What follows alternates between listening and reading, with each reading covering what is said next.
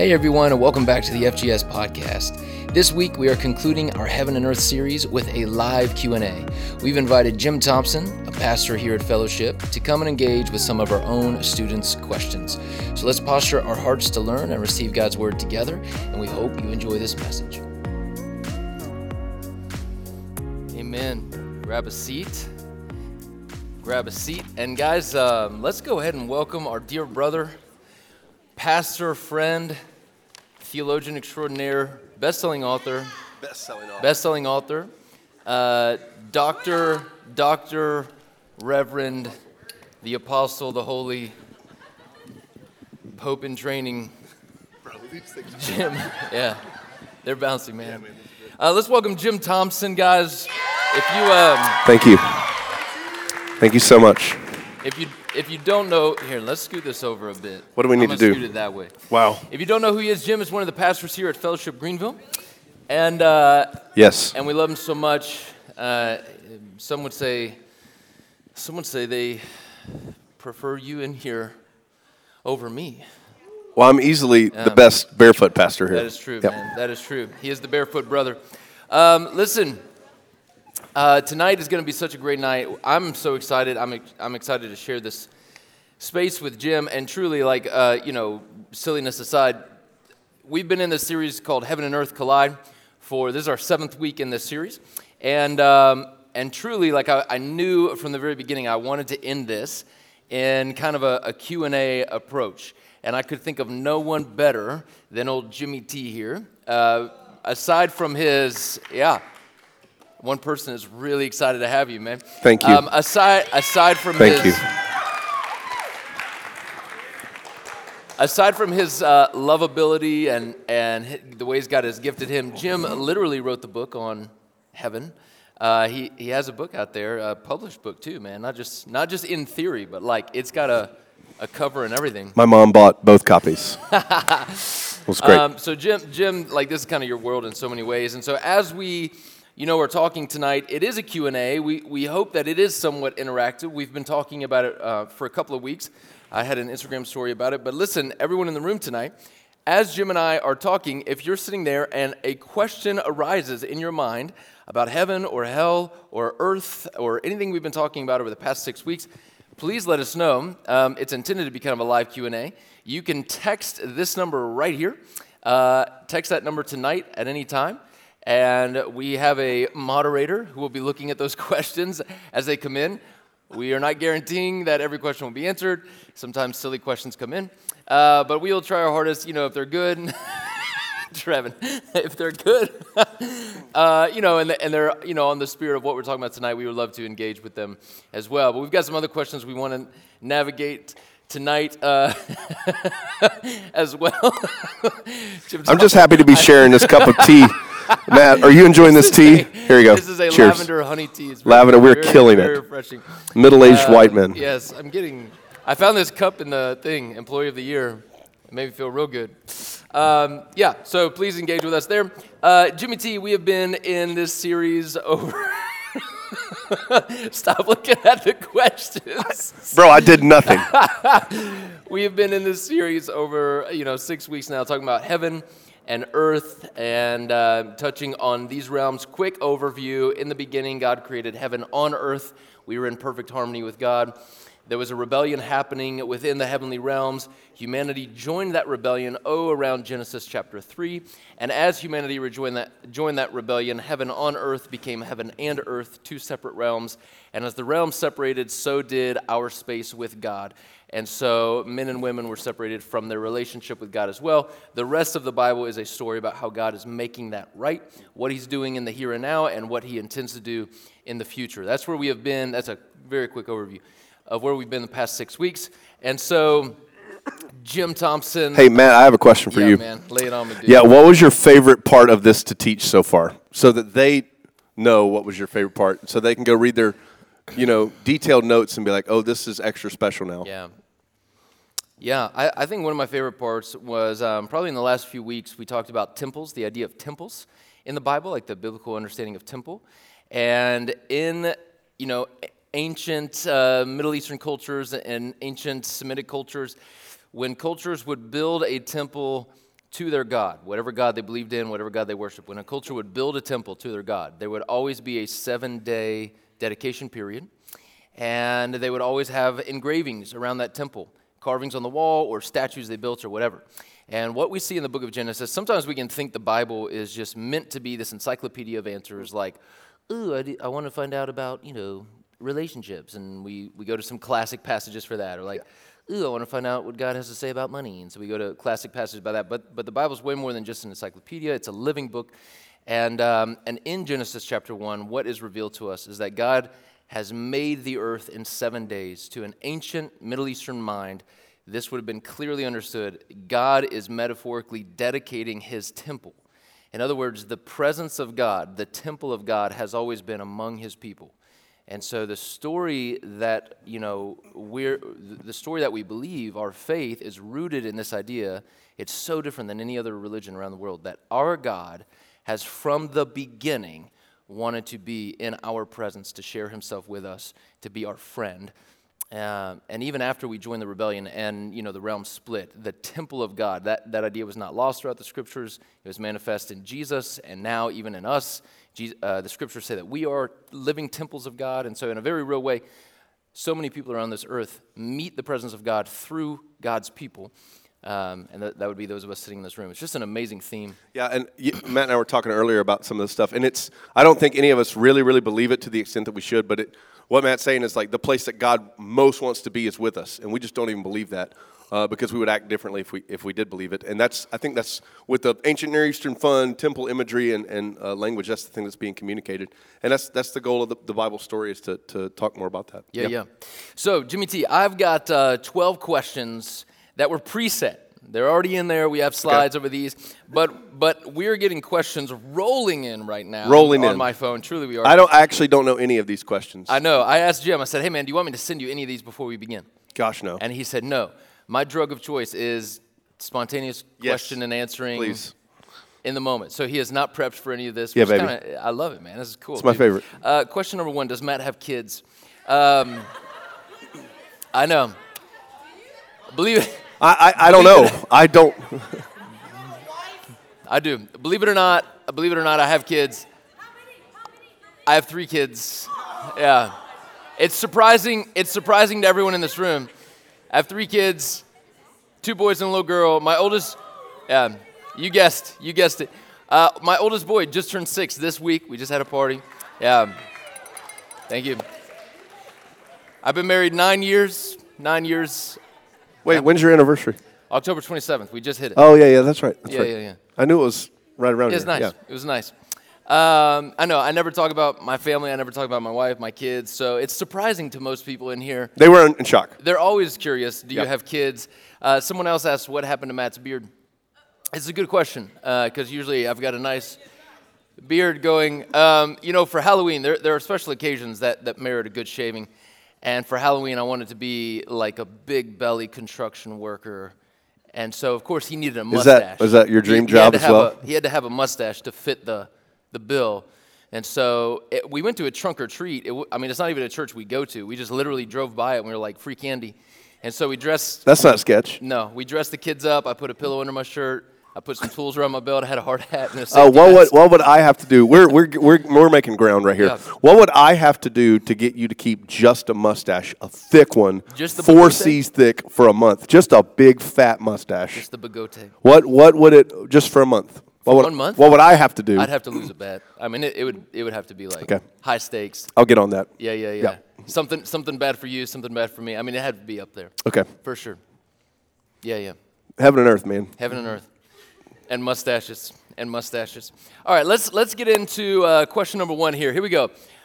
Jimmy T, what is something that you are looking forward to when you get to heaven? All right, so the idea of like, dude, one day, you know, you are going to be in heaven, you're going to go there. What's something here and now that you're like, dude, when I get to heaven, that is what I cannot wait for? Um, I think my answer for this can I can I be playful or do I need to go straight theological? I want you to be as authentic as you want to be. My grandma died 10 days ago, and she makes the maid the best. You guys are like, oh no, she was a million years old. It w- will be fine. Uh, but she made the best macaroni and cheese the world has ever known. You know, when you're in that hunt for the best mac and cheese, and you're you're debating like consistent consistency and like the fluidity and you just the appropriate like uh, amount of everything in there. And hers had like a perfect light burnt crisp on top. And so I, I don't know why I believe it, but I'm just I just know Ethel's going to be slinging mac and cheese one day. Her name's Ethel? Yeah, yeah, yeah, yeah. Dude. I've called her Ethel for like the past 15 years. She's it's, great. It's so funny um, because, you know, in regards to this question, one of the things, and maybe this tucks into question number two that I'm going to ask here in a minute, but one of the things is like, when I get to heaven, I can't wait uh, to find my Nana. My Nana. My grandmother. I knew her here. She was this amazing, godly woman. I, I kind of grew up with her because my parents were divorced and we kind of moved in with my mom's uh, mom for a while and took care of her in her aging.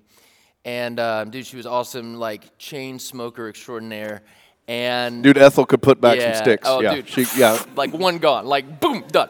And and uh, and Hershey kisses, man. Hershey kisses. Oh, that was her thing. Nice. So, dude, like cigarette gone, Hershey kiss in, Yeah. and maybe maybe cracking open a can of Dude, if you can do a cigarette, her- if you can do a was her, cigarette in one take, then why aren't you? Why don't you have mints? Why are you eating chocolate? Her lungs- Cover that ish up. Like you got to fix that. Bro, her lungs were extraordinary, man. One draw. One Hold on. draw Okay, I do have a more serious answer And, to this. and not the che- and not not the uh, flimsies. I'm talking Marlboro Reds, bro. Like unfiltered, just like all in, bro. oh man, Yeah. that's that, that hurts to think about. It does.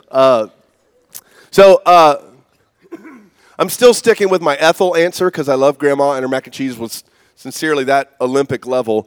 But uh, one of the things that changed my answer to this question now compared to I don't know 20 years ago or maybe when I was y'all's age or whatever is that I used to think heaven was like floating around in clouds and like disembodied spirits and. It's like, is it really like a church service, but a bad one forever? Like, do we have to wear robes? Like, are we like, is, is that the deal? And I, I'm sure Matt's touched on this, but nobody goes to heaven forever. Heaven is the place uh, where God uh, uh, abides now. Heaven and earth will be together forever. And that includes a new heavens and a new earth with physical resurrected bodies like the one you have now, uh, with like longitude and latitude, like the place that we call Simpsonville will exist in the new heavens and the new earth. So, like, if you think Grand Canyon sunrises and sunsets are beautiful now, like you ain't seen nothing yet, kind of thing. Mm-hmm. So, the physicality of the world redeemed, restored, and rejuvenated, along with our bodies, perfectly equipped and ready to serve and dance and sing and, and laugh and play and jump and rejoice and all these things, and eat grandma's mac and cheese. Like, it, it'll be a physical kind of space and place. And our bodies, whatever they will be, will be resurrection bodies, just like Jesus' resurrection body. Jesus didn't, like, three days later be like, hey, I'm here, and you couldn't see him. He was just kind of a ghost and a, a random voice. He had a physical body. And so one day, the new heavens and the new earth will be actually this place, but the best version of it past your imagination. And so, a bigger, longer, more fun answer to number one is just endless exploration. Like, I can go hike and jump off all the waterfalls, and I'll never get tired of it, and my body will never get tired of it. And I get to do that with all my friends forever. So, that, that kind of thing. Yeah. And, and, and somehow it will all be uh, like honorable to Jesus somehow, and it will be in service and worship to Him. So I like letting my imagination kind of run with that kind of thing. Yeah, and we're kind of jumping the gun here because I'm trying to get us into some lighthearted I can't- I can't- first. bro, You're it's- jumping to like question no, eight right now. no, we go But 90. um, you know, I think there is some speculation too of like uh, Jesus's resurrected body had some unique abilities. One of which seems to be, I mean, the disciples were meeting in locked rooms. Let's go, baby. Rooms with locked doors. Right through the walls. just- he's there. Dude, I'm so in. Like either he can phase through material objects, or he can teleport, or there's portals that he can use. Uh, Luke 24, Road to Emmaus. Two disciples are walking, and then all of a sudden, Yeah. Jesus is there. He's like, "What are you guys talking about?" "Uh." It's it's that uh, in the resurrection so- body, like molecular physics don't yeah, apply. And, it and just so I, I think we can maybe healthily speculate that in our resurrected bodies in heaven one day, um, we will have abilities that, like, in this life, we would consider super Teleportation. human. I mean, you know, but without the taint of sin, without without the corruption of sin. Philip did it in Acts. the Spirit teleported Philip. Yeah, just Acts, 30 miles down the road. bro. I, I, I want to go to Easley, right? just I think I forgot something at Walmart. like right back. Uh, I think you know potentially the ability to move through space and time instantly, Mm. perhaps uh, fly, things like that. I don't know, man. Dude, I I'm think there's so some in. healthy speculation that, that we will adventure together. All right, let's do it, man. Let's do it. All right, Jim. Number two. This kind of tucks in. You got to pick someone other than Ethel because you chose Ethel for number one. Okay. Mine would be Shirley. That's my nana. Shirley is her name. Good grandma names, man. Uh, but Jim, who is one person you're going to try to find when you get to heaven, and why? You cannot answer with Jesus. Sorry about you. That is too He's, obvious. he's here right now. And you, because he's here. And you cannot answer with Adam and be like, bro. you, what the- really, really, you ate the fruit? Like, okay, so other than Jesus, and other than Adam, Okay. other than Ethel, who are you going to find when you get to heaven, man? Man, that's a good take. Uh, I'd probably go with David because he had some wild, wild takes uh, in in his story, and also because he could shred. Like he was a musician, so I would be like on the harp. Yeah, I would just be like, let me hear how it sounded. Like I know how stuff sounds now. I just want you to give me the goods from three thousand years before you know I died. That's what I want. Yeah, and he shredded on the harp, which is not a shredding instrument. Yeah, the tuning- homie would tilt it and just Yeah, rip it, you know, yeah, man. just like that. and the zither. What are those other Old Testament instruments? The zither, the shiggaion in Yeah. Habakkuk three. Yeah, Yeah, you know, man, All those, all those goodies, man. I think it's pronounced Habakkuk. Personally, that's how. Habakkuk. All right. All right, Jim, let's get into it, man. What is heaven? All right, so we've talked a lot about heaven. I've explained this uh, before in the Hebrew Bible, in the Old Testament. The word has three different meanings. So, one way that the Hebrew language uses the word heaven is a very literal application of what we would call the skies. You look up and there are skies. Hebrew language would say the heavens. Another way uh, the Hebrew Bible would use this is to describe the place of God or like the realm of God. And so the, God is in the heavens. It's not talking about the literal skies there, like clouds and cumulonimbus. It's talking about the ethereal realm that belongs to God. High wispy cirrus. yeah. Yep. And then the third usage in the Hebrew Bible, in the Old Testament, of the word heaven is the idea of eternity, an idea of like we are spending eternity with God in this place. And so they just use that word heaven for all three of those interchangeably, kind of like the English language does with love. But it has led to maybe some confusions about, like, dude, what is heaven really? Is it a real place that we really go to? Are there like little naked, pudgy babies flying around? And if so, why? Please no. Please no, Lord. you know what I mean?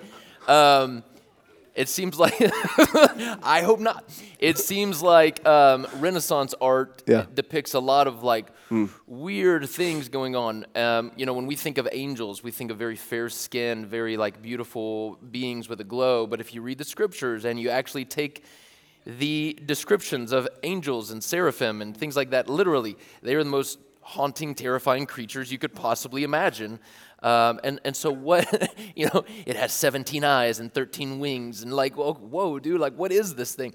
And so what is heaven going, what is it? What is it, what is it going to be like? Yeah, I, I, I think the confusing bit is like what Matt said about the Hebrew word for heaven. It's like if I tell, if I just say, hey, what comes to your mind when you think of the word trunk? Like you can either do tree or you can do car or like if your grandma has one of those big things at the foot of her bed where she keeps stuff that you're scared to look at like you don't like you don't know which one i mean by the word trunk. And so it's the same with the hebrew idea heaven. It could be a bunch of different things. But all of them seem to kind of overlap with this idea that heaven is God's space where He uninterruptedly does His will and things go according to His plan, and His agenda is the best and the sweetest and the most glorious. And it was intended to be shared with kind of our space, which is earth. So heaven and earth are meant to be one. And so, because of our rebellion against God, now heaven is kind of God's space, His place, His location, His dwelling is a word the Bible uses. Um, and so that would be heaven. Now, uh, I, I a little pastoral thing out a second ago of like nobody's going to heaven forever, and that's because heaven is going to come to earth forever. And I know you might have that preloaded in a in a, um, in a question, but the biblical story is how does how is it going to get back to heaven and earth together? Because that's what you were meant for. That's what we were made for. That's what God made the thing happen. Um, and so heaven is the space where God dwells with saints who have passed on, ready for Jesus to return bodily, so that heaven and earth could be one. So that would be the heaven and earth story. But right now, I just I like the idea of heaven is God's perfect space where His agenda and His will is done in an uninter- uninterrupted way uh, that is waiting to finally kind of merge with with our space, our fallen, broken earth space. Yep. Yeah. So the tail end of this question: Do we experience heaven only once we die? Oh, nice. Yeah, yeah, yeah. And so, because you look at the teachings of Jesus, and Jesus' favorite thing to talk about was the kingdom of God, or the Gospel of Matthew uses the phrase the kingdom of heaven. And, and so he proclaims, like, the kingdom of heaven is here. It's right here. You can reach out and touch it, it is at hand. And so, if that's the claim of Jesus, one of the things we've tried to navigate in this series is like, that is a really um, beautiful claim, but also confusing because can we reach out and touch heaven right now? And what would that look like? And how do we experience heaven here and now? In fact, one of the questions we had roll in. Oh, baby. Here we go. Let's go. Hot, hot, hot. Basically, is like uh, in one of my series, I mentioned the idea that heaven is chasing us. Like this idea that God is pursuing us. The kingdom of heaven has always been advancing towards us Mm. even after we joined the rebellion and separated the realms and so what what does that actually look like that heaven is pursuing us Yeah. how can we experience heaven here and now Yeah, so the answer to the second question, do we experience it only when we die? The answer is, if you're a follower of Jesus, no. That's the answer. Um, and I do think what you have in Jesus coming from uh, the heavens, heaven to earth, what you have is the king bringing the kingdom, the, the forever future king bringing God's future backwards into the present right now. Um, that's, that's what it means that Jesus has come from heaven to earth. Um, and I do think uh, see, here's the deal: you can't stop that. So why why not? Will we, why will we not join it? God's the extension of God's reign and His rule and His love and His grace and His kindness. Uh, when you get to the end of the Psalm 23, it says, "Surely goodness and mercy will." What does it say? Surely goodness and mercy will. What does it say? Anybody? Follow after me. Oh, good job, yeah, guys. Nice, hey, Yeah, ten points. whoa, yeah. I, that was that, Come ten points. Okay, so it says follow. It says follow after you. Um, that's not a terrible translation of that Hebrew phrase, but the word is a like chase you down, like hunt you down, like come and get you. So you dwell in the house of the Lord forever because goodness and mercy are chasing you down. And that is climactically seen in Christ.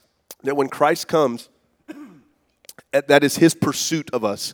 Uh, so that we will dwell, that's a temple language, that's kingdom language, that's heaven language, so we will dwell with him forever. And so there is a sense in which God is coming after us with his love and chasing us with his grace. Um, and he has done that climactically in Christ. Um, and so when you trust in Jesus, not yourself, not your own agenda, not you think you know better, not to try to make things happen, not to try to feel better, look better, feel smarter, not, not those things. When you trust Jesus, when you trust God's plan for your life, which is obeying and following Jesus, then you taste heaven on earth. And the worst day heaven will ever experience is a broken day right now. And the best day, hell, whatever it is, we'll experience is a day where heaven has already collided right now. And so when we choose to follow Jesus, we live with one foot in heaven. And that's not a spiritual thing, that is a tangible, physical, like heaven has come to earth in all of the ways, just like it will be a physical thing one day in the end. So when you care for people, love people, cry with people, rejoice with people, when you give your time, your money, your effort, your energy, when you sacrifice just like Jesus, then that means you experience heaven on earth right now because he came to bring it. Um, and so that feels abstract. It, we we Westerners, like Americans, we divorce the physical and the spiritual. That wasn't the case in a Hebrew worldview, in like in the Bible. And so when we love people like that, the Bible would go, that's heaven on earth. when Jesus casts out demons, which is just a spiritual thing, quote unquote, uh, Jesus goes, the kingdom of heaven comes upon you. Like when you do good things for people who can't do things for themselves, and you do it in Jesus' name, the New Testament goes, hey, look, the kingdom of God Yeah. and the kingdom of the heavens. And so Yeah. the answer to the second one is, do we experience only when we die? No. When we trust, follow, and obey Jesus, and we live in his wake, and we try to imitate him, then we taste the heaven life now, which Yeah, blows our minds because we only think, okay, one day when it's lights out, then that'll that'll Right. happen. Yeah, the whole Yeah. phrase of like going to heaven when I die, very southern phrase, but it's really misleading. It's like, Yeah. I mean, yeah, in some ways, but in other ways, like you, you can experience heaven and even create pockets of heaven through the Spirit um, with what Jesus wants to do in and through you as, Mm. Yes. as a temple of God. So, uh, a mutual theologian that Jim, Jim and I both admire and, and really like, his name's Tim Mackie. Tim Mackie has a bunch to say about uh, heaven and earth, really you know, astounding theologian.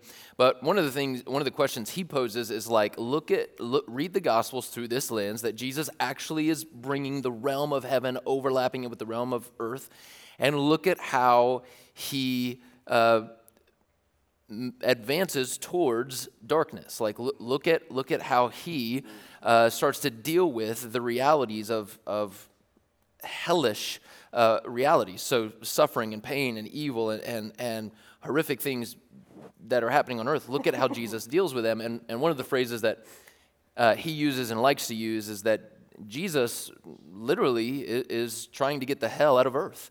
Um, like a little tongue in cheek thing there. You, you can kind of giggle at that. It's funny.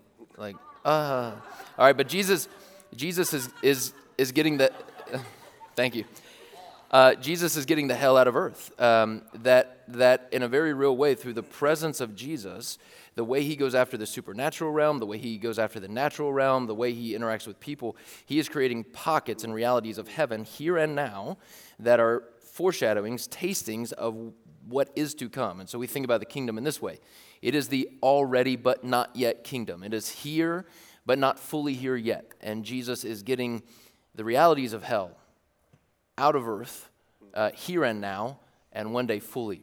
Yeah, and I love that take of, of the kingdom of heaven doesn't just come to earth like the heaven space comes to the earth space in Jesus, but the heaven space comes after the dirty spaces of earth, hell.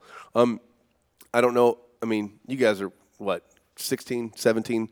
Uh, yeah, that too. Congrats, everybody. Now, one, two, uh, but here's, I don't know if you think, I don't, 15 and a half! I don't know if you think about your faith like this, um, but I used to think about my faith as when I die, the good stuff will happen. So get me out of here. My faith was an escapist faith. Like, I, and here's what an escapist faith will do to you it will make you worship at the idol of comfort.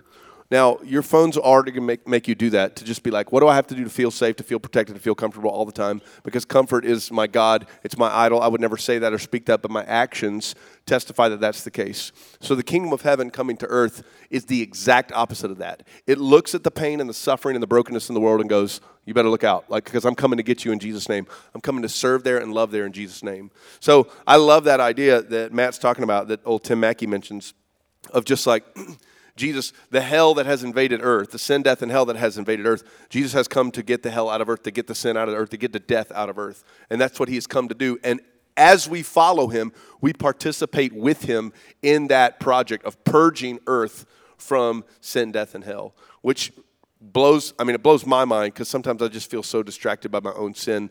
I can't believe God would even use me to help be um, an instrument of, of that kind of purge in other people's life, of that kind of uh, sanctification in other people's lives. Yeah. Yeah. Jimmy T, man, we, we're, we're getting tons of questions rolling in, which is great. Should we do a lightning round? we can do some lightning round.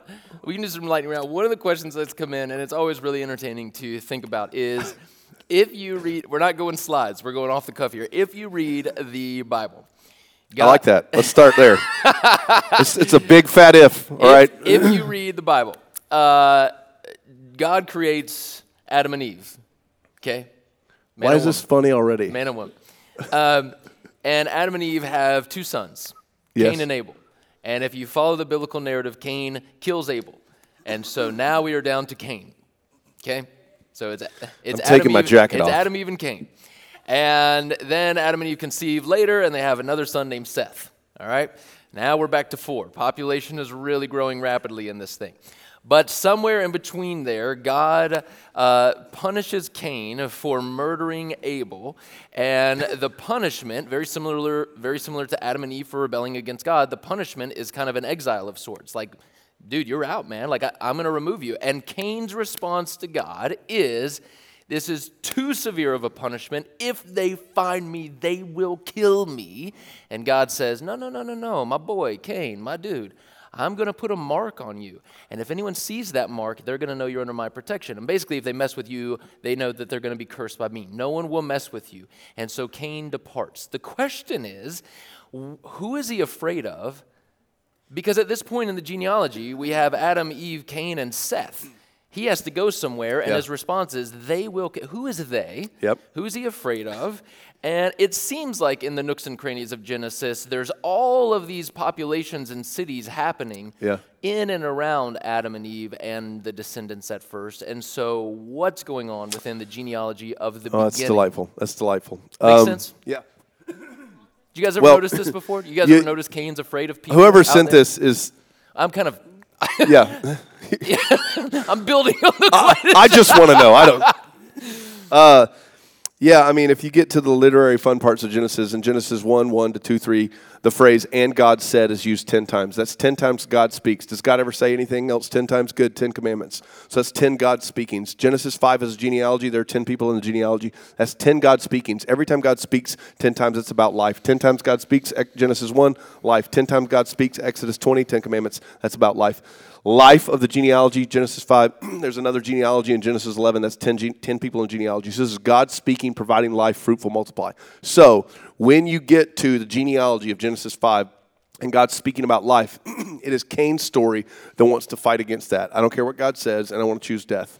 And in order, in order for Cain to fight against all those people and feel all those things, um, what you have is you have in the genealogies there you have everybody living a, a, a dang long time. Yep. Everybody's like 800 years, 900 years, which that's a that can be a weird question on its own. Yep. But if people live that long, everybody just starts having a bunch of babies, and then so you get down to this common denominator, which is who is Cain's wife? Yep. That's the common denominator. Yeah, and I left that out. That yeah. he has a wife that he takes with him. Yeah, so that would be come from? So if you can answer that question, then the who are the they that Cain should freak out about?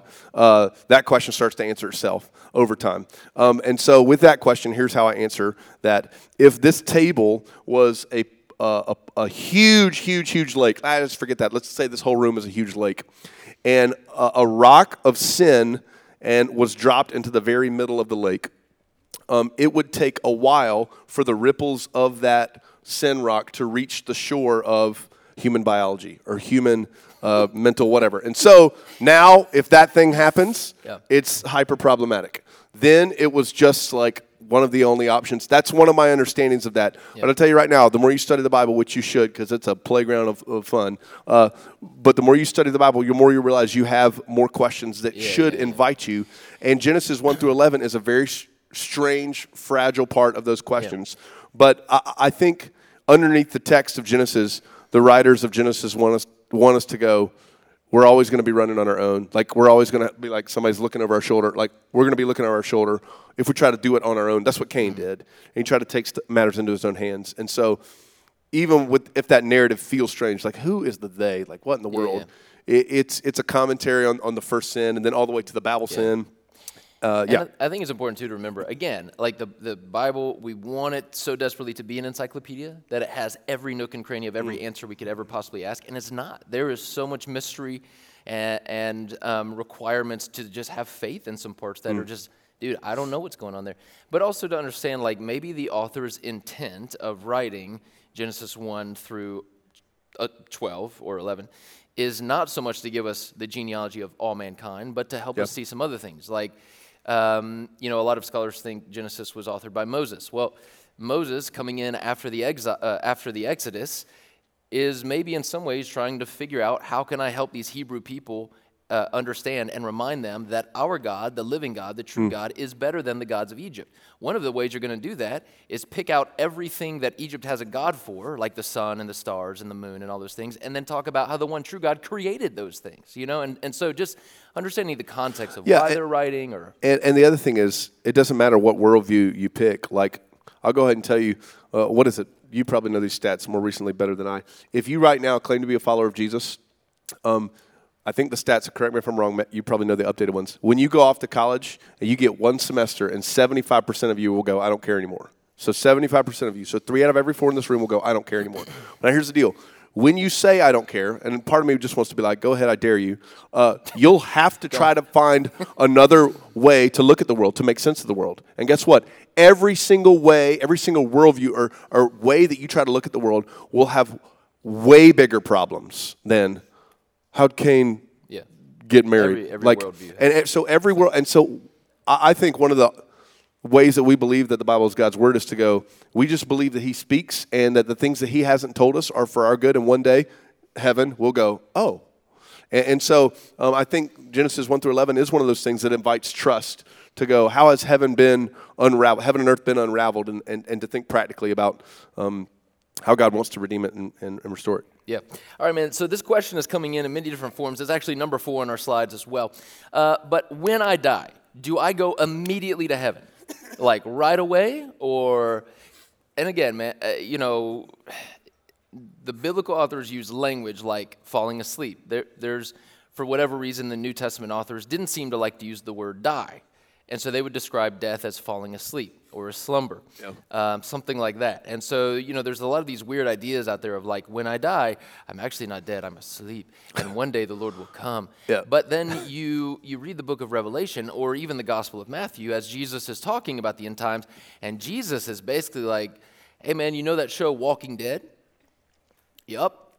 like, people are going to be popping out of their tombs left and right and they're going to be coming back and walking around from the dead and you're like what dude like what do you how do you make sense of that so all right when when we die do we go right to heaven is there some interim time is, is there some intermediate period is there a waiting are we asleep what's the deal with the zombies like Lo- what- love what's some going on? zombies. Yeah, my favorite zombies are the ones in Acts. Uh, just kidding. Uh, Matthew 27, and they get to be double zombies because when Jesus died on the cross, it says 500 people jumped up out of their tombs and started walking around Jerusalem again, and that's all it says about them. So they died again. So they get they get to be double zombies, which it's that's Yeah. that's not fair. That's double dipping. Um, yeah but to answer your question, go to heaven or die. The if we keep talking about heaven as God's space with uh, a redeemed humanity, not in their final state, the answer is yes. And the Bible gives three pictures of this: thief on the cross. Today you will be with me in paradise. Um, Paul, Philippians one. Verses 21 through 27, he says, If I go, I'll go be with the Lord. That's what he says in Philippians 1 20, 20-ish to 27-ish. Um, and then the other one, 2 Corinthians chapter uh, 4 and 5, where Paul says, to be absent from the body is to be present with the Lord. So when a follower of Jesus dies from in this earthly body, they will be somehow consciously with and near and in the presence of God in a heavenly space in some way, in a conscious way that is uh, a relief, that is peaceful, that is relational, as they await, and this is my understanding, because that's an intermediate space, as I they shouldn't have- await. i shouldn't have given you the lead word there Sorry, baby. I was Sorry. going. I was going for that anyway. As they await the reuniting of their uh, their body and their spirit. So not only did my can I do a serious side note? Yeah. Not only did my uh, grandma die ten days ago, but this one was actually harder. My uh, wife's brother died fourteen days ago, and so we had two deaths in the family within a couple days. It was really hard. And my son asked, "Hey, Dad, you're the same age as Uncle Matt. How are you not gonna die?" Which was a really tough question. And so, as mom was um, uh, grieving and processing stuff and trying to be with her family and everything, lots of good convos with my kids. And we were taking a walk one morning, and um, thankfully, Uncle Matt's with Jesus, so that's good. It's really beautiful. But they were asking these kinds of questions. You know, their younger brains aren't totally processing this. And I gave them the simple answer. I'm like, hey, when we see Uncle Matt and Grandma laying in their respective caskets, it's like if you look at them, you're like, hey, that's that's Uncle Matt. But it's not like he's Yeah. he's not there. It's like that's the house, but no lights are on, mm-hmm. n- no no electricity's running. So that's Uncle Matt, but it's not Uncle Matt. So the thing that makes Uncle Matt Uncle Matt isn't there anymore. And so the Bible would call that word the spirit or the soul. And so we believe that the spirit or the soul of a follower of Jesus somehow goes to be with Jesus when they die immediately immediately, Yeah. awaiting the day when the soul and the body become one again Right. and we get a resurrection body. So let me let me move this along because I want to ask more about this. So so for people who believe in Jesus, this is one of the, the coolest things. When I when I kind of learned this and realized this, for people who believe in Jesus, death is really not a reality hmm. in, in a very real sense, right? Like, you know, I when we talk about Jesus has conquered death, hmm. I used to always think about it in terms of like his own. Hmm. But in actuality, if what the scriptures teach is we immediately are with Jesus, to be absent from the body is to be present with the Lord, there, there is a reality where for the believer, uh, upon death, it's like this seamless transition into the presence of Jesus. Like it, it- there's not this weird like It's, a, it's like a biological speed bump. You're not just laying in, you know, in the earth for a thousand years. Like, man, I just can't wait till the dude comes. Yeah. You know, like you, you're not consciously aware of yourself underground. You, you are somehow with Jesus. But to Jim's point, there's also all this teaching in the scriptures of our bodies are not yet with Jesus, and so it, it is this what the scriptures talk about our souls right away, but Jesus comes back and resurrects our bodies, and then they are rejoined. Which a lot of other questions are coming in about this very idea, which is basically like, um, what what will those bodies be like?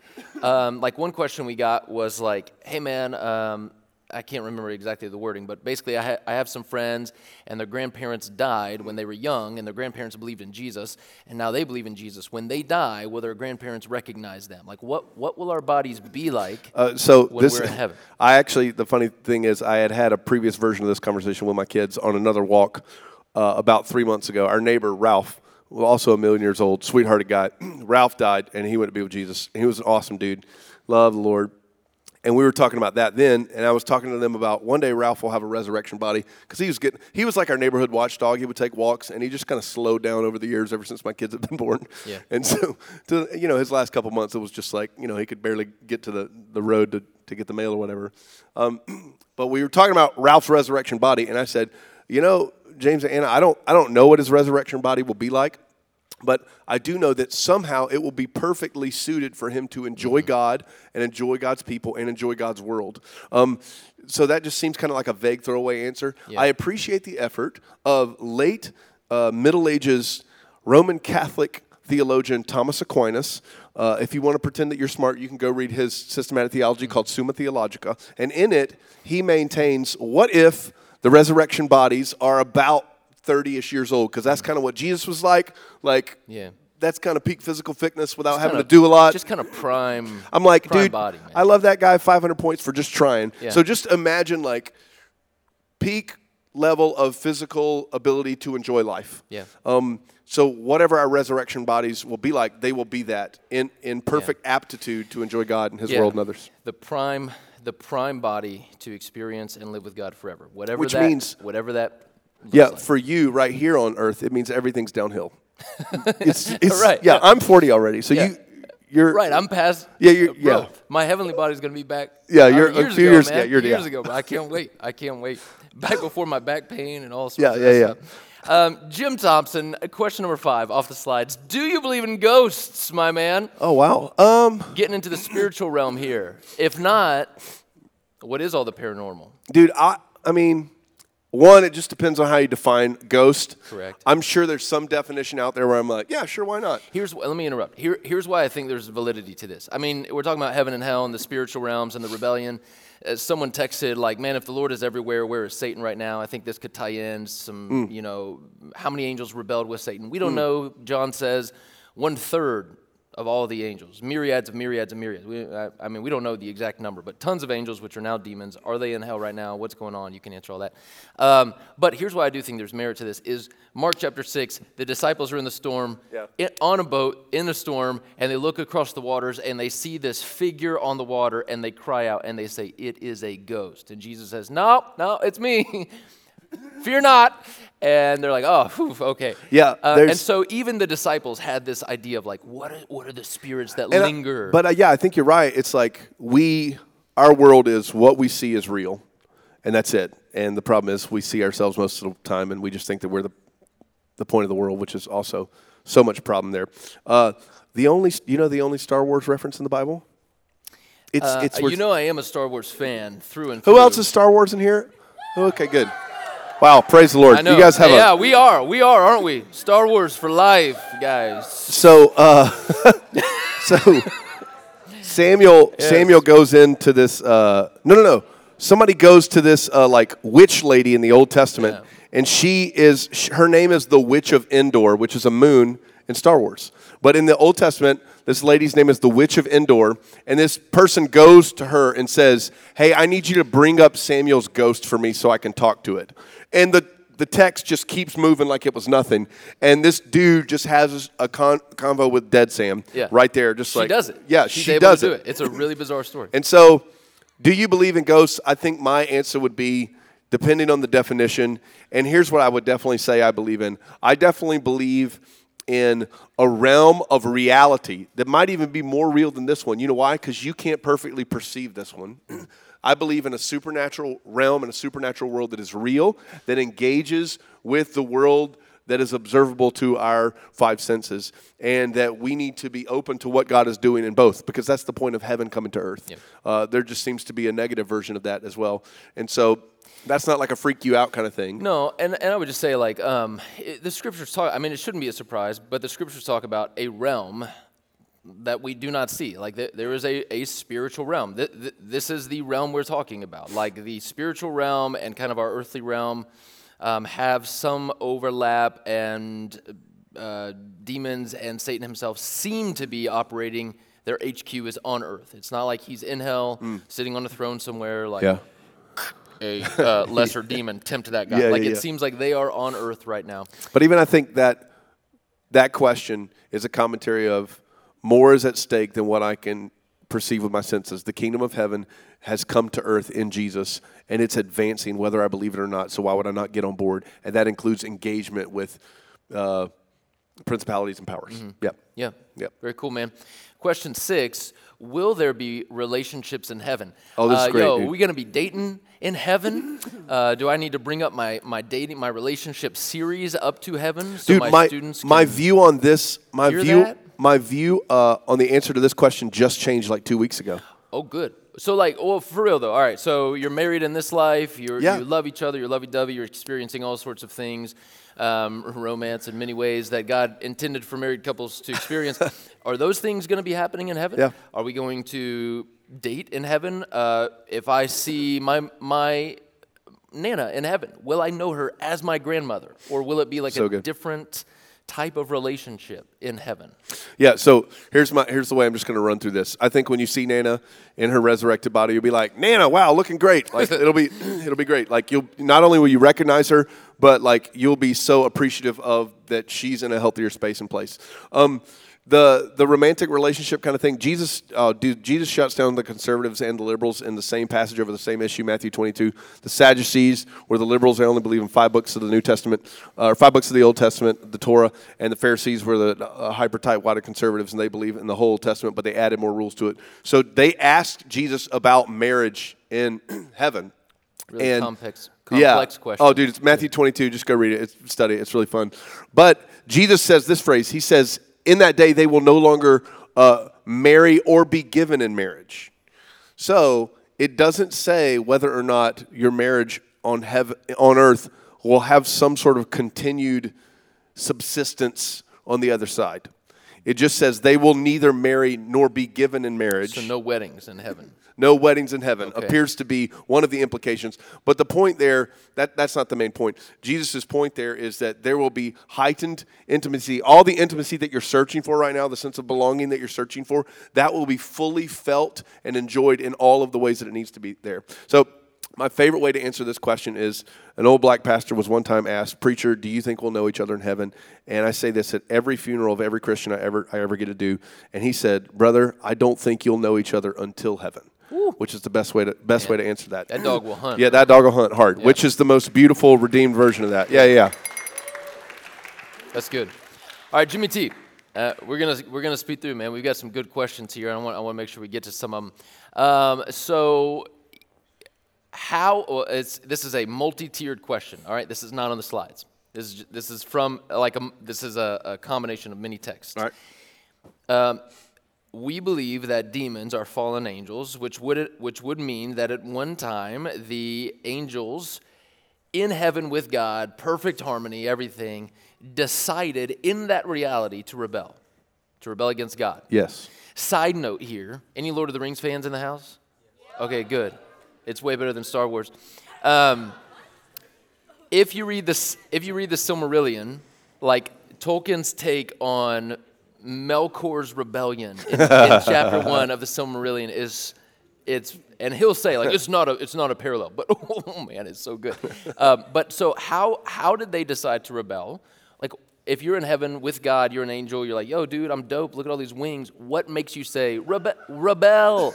all right. So how are they able to rebel and why? And and one day, what we come to understand is that we will be in the new heaven and new earth. Yeah. Will one day in that new heaven and new earth we decide to rebel? Why or Okay, why not? th- yeah, that's- A- and are we just trapped in this endless cycle of rebellion and in the new heaven and new earth that gets separated and then Jesus has to come all over again? That's just bad Buddhism right there. Okay, so yeah. all right. So what's the deal here?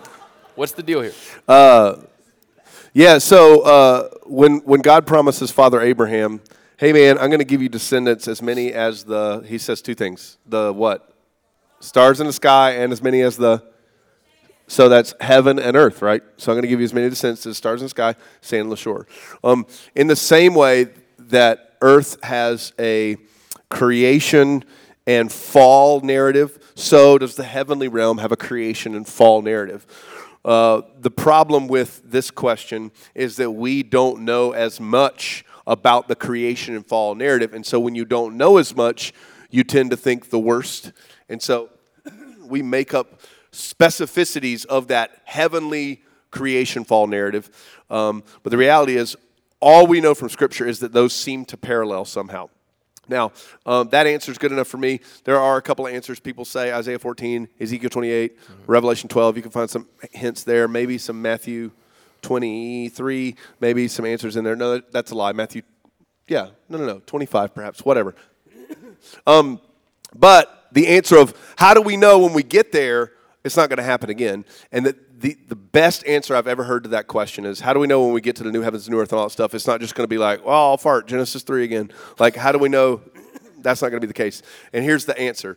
Uh, the finality of the cross. So in the book of Hebrews, which I know you love, it says that Jesus died once and for all, period. The work is done. The, it's finished. He is the Lamb of God that takes away the sin of the world, period. End of discussion, end of question. And he saves us for all time, ages upon ages. In fact, the, the Greek language in the New Testament talks about ages upon ages, upon forevers, upon eternities, upon eternities, upon eternities.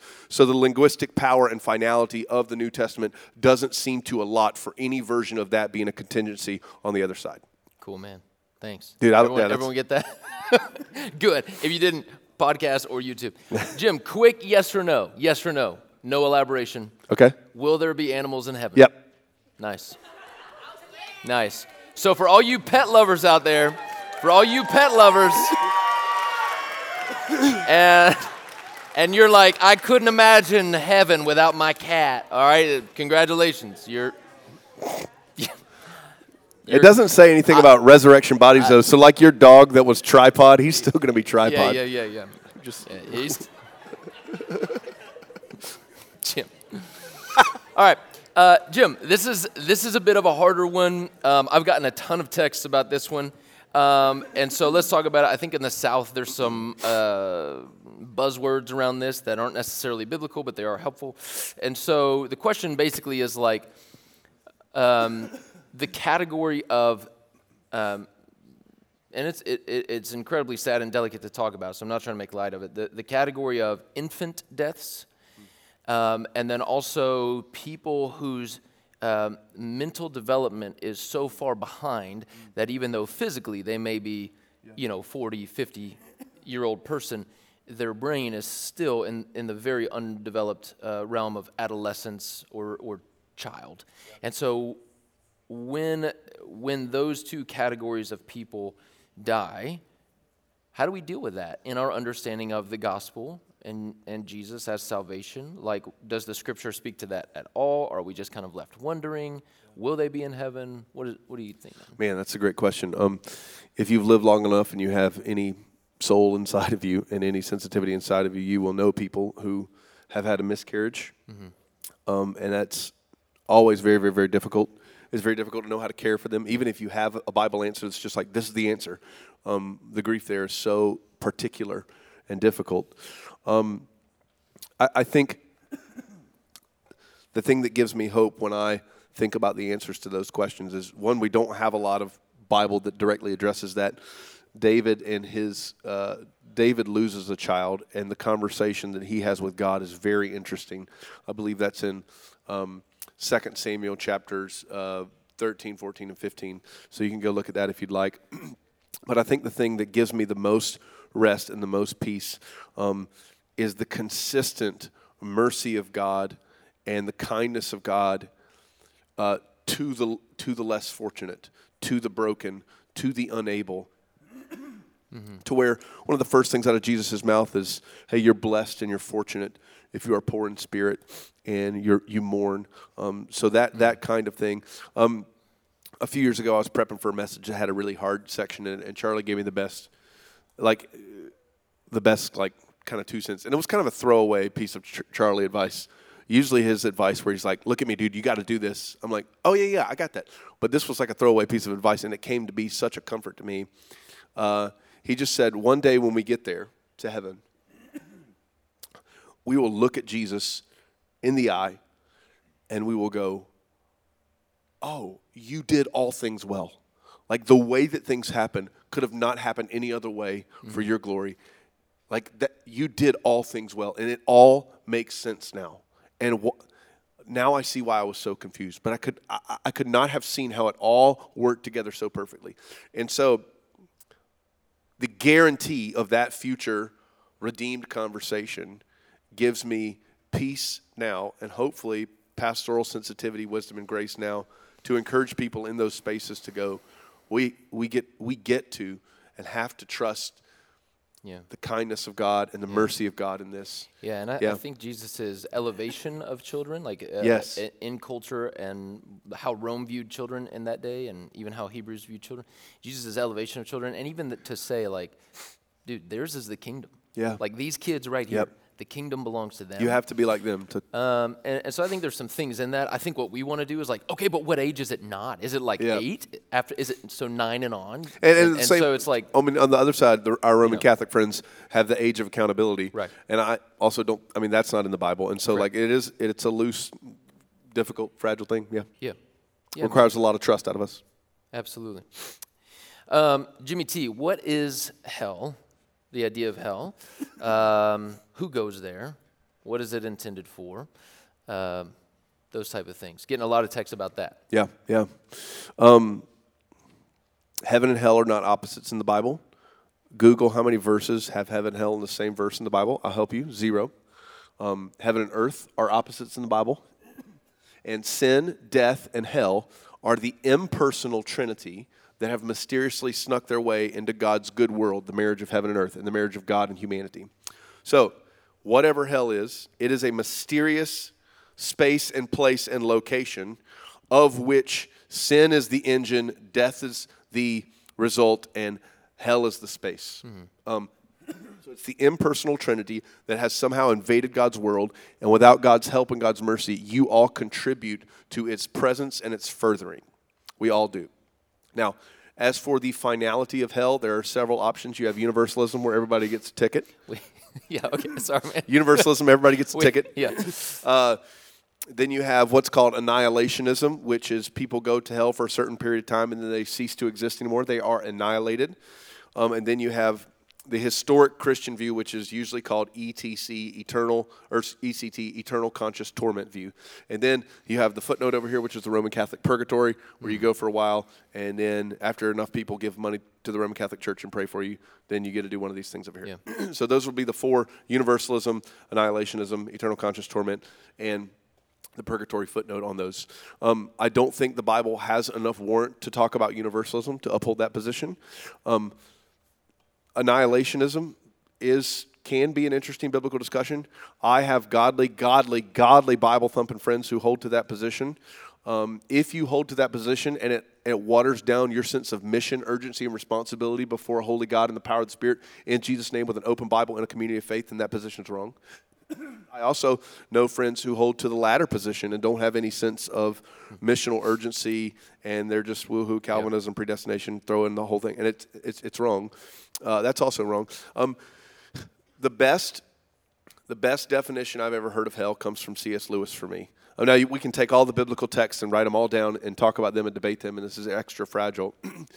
But Lewis said, Imagine hell as a long table, a banqueting table, where everybody sits down to eat the most glorious food and drink they've ever had. And they sit down to eat. And they go to eat, and they're across from these people. And they go to eat, and all of their arms are straight, unbendable spoons. And all they do for all eternity is they try to feed themselves. And the torment that results in them trying to feed themselves and unwillingness to feed the other That is the definition of hell. It is desire recognized and yet unmet. And that has helped me because the images of fire that we see related to hell in the New Testament don't seem to to fit because also it's called a place of utter darkness but there's fire. So if there's fire then you can see things but if there's utter darkness you can't. And so those images cancel each other out. So who goes there? Uh, I, first of all there's there's many many questions associated with this. Who goes there? It seems to be people who refuse to acknowledge jesus as their personal lord and savior and to follow him. They they go to this place. And however you end up with a definition of hell, if you refuse to talk about the cross of Jesus in your definition, then you are definitely wrong. All of the pain and agony and suffering and evil and lust and greed and hate and cancer and war and um, just all of the evil in the world, all of it is a result of sin, death, and hell. All of the pain and evil in the world. And the point of the cross of Jesus is that he came to take that into himself so that you wouldn't have to experience the result of it. Sin is the kind of engine for it, death is the kind of pathway to it, and then hell would be the space of it, so that you wouldn't have to experience the full narrative of sin, death, hell. He came to take that to himself on the cross, and you deserve to take that on the cross. So Jesus took our sin, death, and hell for us. And so that is how the good news outshines the bad news is that Jesus came to take that for us. And that should energize us and motivate us and give us a sense of urgency to be salt and light, to tell other people, hey, the kingdom of the heavens has come to earth right now in Jesus, and this doesn't have to be our story, whatever that thing is. No matter how scary or weird or dark it is, it doesn't have to be our story anymore because Jesus came to take that for us on the cross and then set us free to be in his kingdom forever. Yeah. And so I think this question is extra fragile. Yeah, it is. And to the and I have a, a lot of other notes on that. If you guys are interested, you can email me. Um, but to the extent that that answer, your answer to that, waters down the cross, then that's that's an unhelpful answer. Yeah. Yeah. Yeah, and I think too the overall uh, narrative of the Bible is so helpful. Again, like we've talked about it so many times in the series, but God has desired to be with His people and to share Himself with His people, but He will never force them to reciprocate love.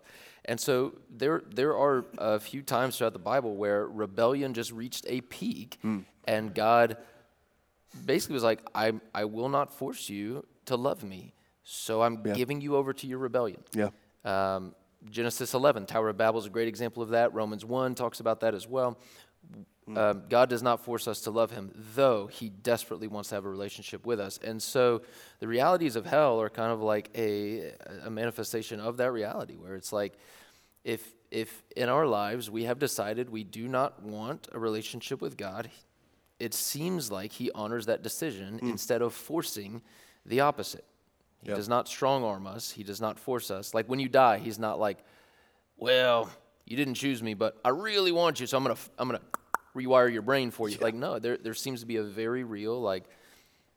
He allows us to rebel and allows us to remain in the consequences of that rebellion, um, instead of forcing us or instead of making robots would just love him, you know, because of that's what they're told to do. Yep. And so, um, all right, man. I wish we had more time to explore some of these. Last question, bro. All right, I'm ready. We, we got to wrap this up. When we get to heaven, are we we actually going to see God? Are we actually going to interact with Jesus? Um, I mean, daily life. Like, also, can we all fit in heaven? I'm getting tons of texts about like, bro, if heaven is for people past, present, and future who believe in Jesus, like, can God really fit us all in there? And so, will I we, heard that. I heard that. Uh, everybody alive right now. What is it? Eight. point- What are we up to? Eight point eight billion. Is that what we're up to? I don't know, man. Can stand like shoulder to shoulder in Texas. Is that true? I I might be lying, but I heard that somebody say that in passing, and I was like, "Get out!" I mean, I know Texas is big, but I don't know about that. I do know if you take all the Ford F-150s, Let's do it. In that have Texas? been created Oh. since like 1990 something, and set them side by side, not bumper to bumper, mirror to mirror, they could lap the Earth twice. sweet Christmas. Are you serious? I'm 100% serious, bro. that's that's some Ford F one It's a lot of truck right there, my man. Um, I'm shocked they have so many mechanical problems when they're producing them with with such efficiency. Uh, yeah, I think that's one of those things where we have so much other clarity of heaven coming to earth and of the, the assurance of the future. We have so many other things that are really clear about it that that's one of those things that goes, oh, well, we'll see. It's like, am I going to have a resurrection body? Yeah, because Jesus had a resurrection body. Am I going to be able to perfectly love and joy and uh, play and serve and dance and sing and all those things? Yeah. How's that going to happen? I don't know. Is everybody going to do that? Yeah. How's it going to happen? I don't know. Well, I'll see Jesus? Yeah. How's he going to have time? Yeah. Is it going to be like clone Jesus? I don't know. I don't know. I don't know. But do I think there's enough clarity in Scripture to guarantee that that will be the case? Yes. And that might leave me with some more smaller questions, but I think that includes the intimacy of God, the beauty of God, um, uh, the nature of eternality, yeah. like all, all these uh, kinds of things. Yeah, yeah. Cool, man. Thanks.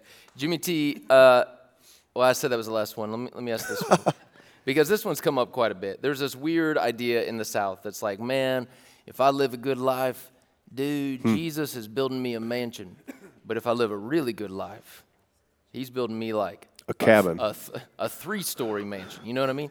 So this idea of like like life and rewards, like what mm. is, when Jesus tells his disciples, "I go to prepare a place for you," that can definitely lead to some works-based responses, like, "Ooh, yeah. well, I want a big house for all eternity, so I better serve the poor." Like, what what is Jesus talking about in that? Is there a reward system?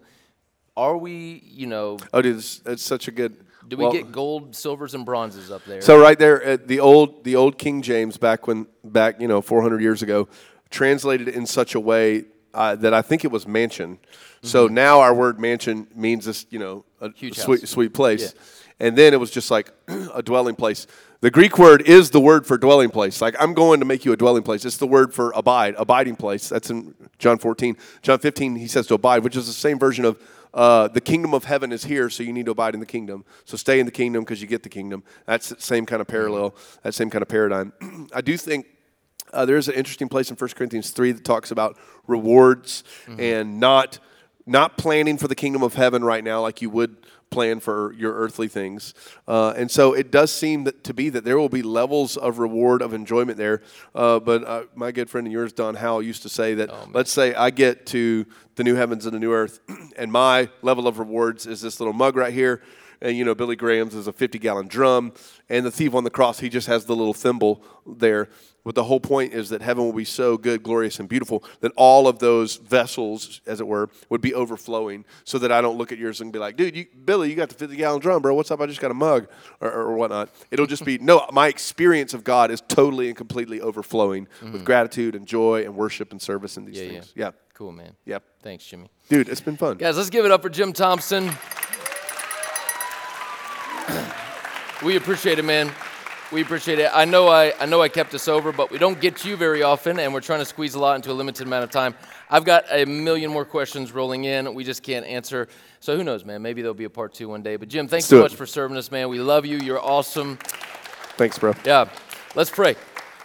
Jesus, thank you so much for our brother Jim giving us some clarity and insight on um, some of our questions. And we thank you for your word uh, that we can open and maybe not get every single answer to every question we have, but God, you have inspired a book that has been written uh, through your Spirit, through, through the, the hands of your people, to give us some sense, some puzzle pieces of how to make sense of some of these more um, curious questions. And so we do thank you for that, Father, that we're not left utterly in the dark, but we have hope and we have some understanding of the plan and what you're doing in the here and now and what you will do forever as we get to spend that forever with you through our faith in Jesus. We love you, God. I pray over this room of students that we would continue to pursue Jesus, to ask great questions like this, and to pursue the truth. Um, and Father, that, that we would begin to understand the narrative of heaven and earth and how significant that is to understanding kind of our life and our role in this life and Jesus and what he did and, and why he did it and what the future holds. Jesus, we pray these things in your name and through the power of your Spirit. Amen.